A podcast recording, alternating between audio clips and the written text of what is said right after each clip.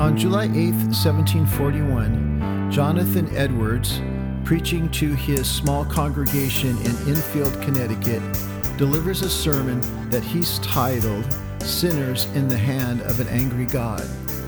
The reaction that he receives from that small group of believers comes to him in a very unexpected way. One of the persons there that morning writes an account and he says this The effect of the sermon was as if some supernatural apparition had frightened the people beyond control. They were convulsed in tears of agony and distress, and amid their tears and outcries, the preacher pauses, bidding them to be quiet in order that he may be heard. Hi, my name is Steve Erspringer. You're listening to Worshiping God God's Way, and we're looking at Leviticus 9. It's a story about worship. And I want to read it to you quickly. It says, Then Aaron raised his hands towards the people, and he blessed them. He sacrificed the offering for sin, the burnt offering, and the fellowship offering. Then he came down from the altar. Moses and Aaron then went into the tent of meeting. When they came out, they blessed the people again. Then the Lord's glory appeared to all the people.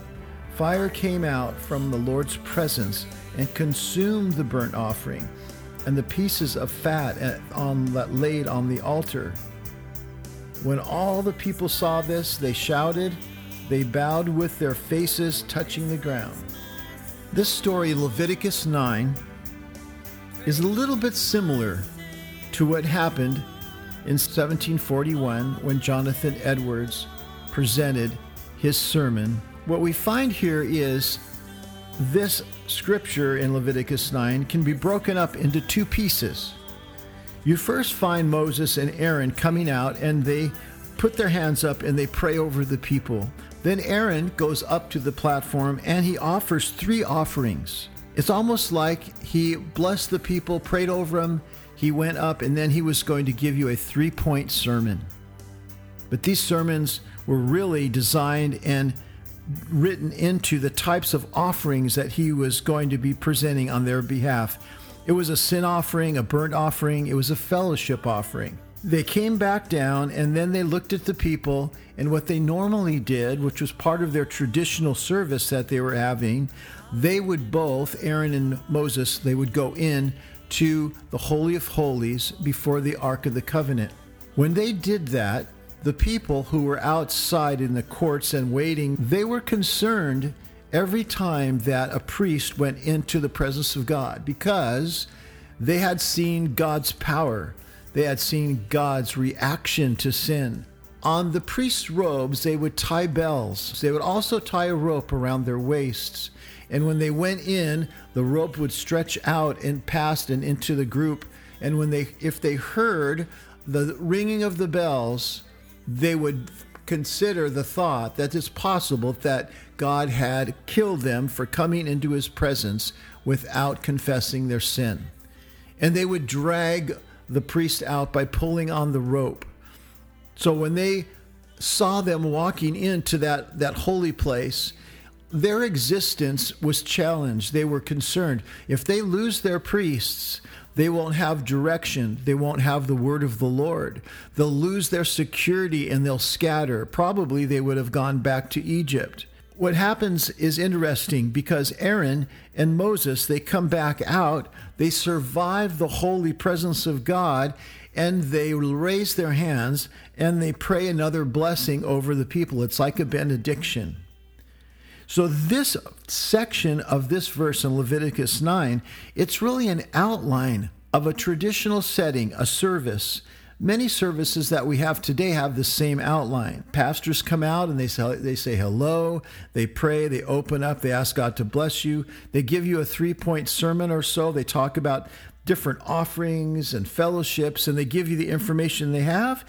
They take a few minutes and they go into a holy place where they bow their heads and they begin to pray and they wait in the Lord's presence. And at that point, they've finished. They finish with their prayer.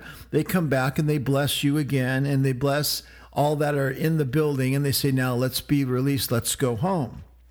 Now, I got to say this, it's important because that's just the first section of what we read in Leviticus 9. It's just the first part. The people that were standing outside Moses' tabernacle, that tent, in front of the platform where they offered sacrifices, they're standing there watching. They're standing there listening. They don't do anything, they don't participate. They're just watching the two priests prepare and perform all the things that God has told them to do. But they stand there until the whole thing is complete. And I can imagine in my mind, when I think about it, that I would be sitting there going, okay, I've seen this before. We've done this so many times. I know what they're going to do next. I know it's going to happen. I can hardly wait till it's over so I can go home and take care of my sheep. Or I can go home and take care of my fields, or I can sit with my family. Some of those people probably thought that. I've sat in churches and today and, and comparing the two centuries, I've thought, sat down and thought, man, I can hardly wait for this to be over. And a lot of people think that they they know the process, they know the organization of church. They'll wait for it to get done, and then they say, "Oh, great! I've heard this. I've seen this so many times. It's good to be here, but now I want to go home and relax." I want to go put my kids down for a nap and turn on the TV. Some people say, I just want to go out to lunch with my friends and they feel good about having been at church. They feel good about having going out with their friends or taking that Sunday afternoon off. It's supposed to be a day of rest, so they're looking forward to that. The second part of this scripture is very important. It says this, and when they came out, they blessed the people. And that was the end of that service. But then there's a word, and the word is then then. It's like, okay, okay, something else is coming. What do you mean then? All of a sudden, then, the Lord's glory appeared to all the people. Fire came out from the Lord's presence and consumed the burnt offering. When they weren't expecting it, when they thought the service was over, for whatever reason, God's glory comes out from the Holy of Holies like a winding river of fire. It finds, it turns, it twists. It probably goes around Aaron and Moses. They probably fell to the ground and it consumes the offering. And it says the people saw this taking place right before them. Moses and Aaron had no idea that it was coming. They hadn't prayed, oh God, bring revival. They didn't even know what revival was, but they were just part of the group. And when the presence of God comes at that moment, it says that the people looked and they said to themselves, oh my gosh, they shouted. And they could have shouted anything Lord, help us. What's going on? Who is that? Help us, Moses. Help us, Aaron. They could have shouted anything that came to their mind, but they weren't excited. They were fearful. The presence of God brought fear because they'd never seen it. And Bible talks about being fearful that a man needs to fear the Lord. And that's what happened on this day. But the second thing that happens is that the people fall down before God, their faces on the ground, and they begin to worship. Moses and Aaron included. What happened with Jonathan Edwards with that small church is that he was delivering a word that the Lord had given him. It was powerful. And the presence of God, the Holy Spirit, came and landed and began to minister to the people in that church. But Jonathan Edwards did not recognize it. They began to cry. They began to scream. They began to say, Oh God, help us. They're receiving the word of the Lord. The glory of the Lord has come to them. Jonathan Edwards sees that as a disruption. And he tells them, Hey, you guys got to stop this. I'm not finished talking yet. Now, I can't imagine Moses or Aaron saying, Hey, wait a minute, God, stop moving like this. We're not done yet. We have one more prayer to pray before we can send them home. This story can be looked at in a lot of different ways. A lot of people think it's just a story foretold by for some reason passed from generation to generation that it doesn't really have any real meaning it's not even real but other people say no this was God's glory coming to Israel and he had a purpose behind that And I believe that's the case. Like just like the same thing that happened with Jonathan Edwards. The Holy Spirit was moving, and there was a reason for that. It brings change in people's lives. And the goal of those changes, the goal for the Holy Spirit, and when He comes to people like the power and the glory of God, it's to bring people to a place of worshiping Him. Now, I've asked myself a question before on this, and I, I just want to be honest and share it with you. I said, you know, what would I have done if I was up preaching and I had prepared a really great word and I'd finished the sermon? I did a great job. It was like I thought to myself, this is the best thing I've ever said. This is the best sermon I've ever preached. The most powerful, man, I delivered it great. I didn't mess up. But then suddenly, out of nowhere, without any design, there is an unplanned, unexpected change in the middle of the service. Something happens that disrupts the, the program that I've prepared, the slides and the music and all the songs, what's coming next, how I'm going to close this meeting. My guitarist goes, Hey, what am I supposed to do? And what am I supposed to do? The singers, what are they going to do? And all of a sudden, the guitarist puts his guitar down. The singers put the mic, they put their mics down. No one knows what to do because the presence of God is moving in that room. In that moment, every word, everything that I'd so meticulously prepared and I felt so brilliantly delivered instantly drops out of view, just like Moses and Aaron. The high priests where are they? They're on the ground. What's center stage is the presence of God, the glory of God coming. The congregation is awestruck by something other than a prepared service. How would I feel about that as a pastor? If my pulpit ministry was so suddenly upstaged by God's visitation with people crying out, falling to the ground, would I issue a complaint? Would I say to the elders of the church, hey, wait a second? wait a second, this is foolishness. You got to stop this stuff. Would I say that? You know, Moses and Aaron, you don't hear about them after this. They don't have any words to say. They join the congregation in that moment of fear and trembling and worshiping before a God that they could not imagine would do something like that.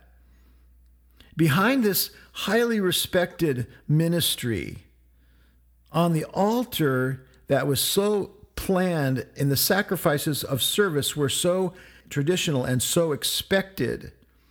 Now, that tradition and everything about it, all that you're accustomed to, all of a sudden, it doesn't have any meaning. It doesn't have any power because only God Himself has the power to create worshipers. When the Holy Spirit moves, on people's hearts, on their lives, like Jonathan Edwards has, was seeing at that point, 1741, he was seeing that take place, but he didn't recognize it.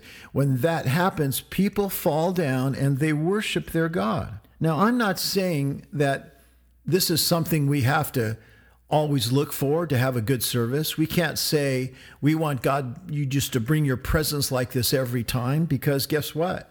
God doesn't do that whatever reason he has, whatever thought he has. This has only happened several times over a course of history. But I want to tell you a quick story about George Whitefield because George Whitefield and Jonathan Edwards were friends. George Whitefield comes from England seven times. He, hold out, he holds outdoor meetings. And in those meetings, thousands and thousands of people come. He gets up onto the platform, and there is a moment when he begins to speak and he's a powerful speaker. He doesn't use written out sermons. He uses his outline notes and he just goes freely with it. He begins to preach. And the people that were there at that time, there are written explanations and stories about how it affected them. And they began to cry and yell and scream, and they would stand up. Women would faint. Some of the people, some of the men would just burst into tears and fall to the ground. Nathan Cole was a farmer. He writes the story about what happened. George Whitefield does not get down and say, hey, you guys, stop doing that. Because he knew that it was the power of God that made the difference, that he was just a vessel, and that he was just doing what he was being told to do, and God was doing the rest. The story of Leviticus 9 is a story about God interacting with people that he has called his own, Israel. But he also calls us. He calls anyone who believes in Jesus' name, the Messiah of all people. His desire is to flow out of that holy place and interact with people and cause them to have experience of emotion and interaction and he wants you and I to recognize it as him moving in our midst because he is the God of the universe and he wants all of us to worship him in the power and in his presence and in the Holy Spirit. That's what he wants for all people.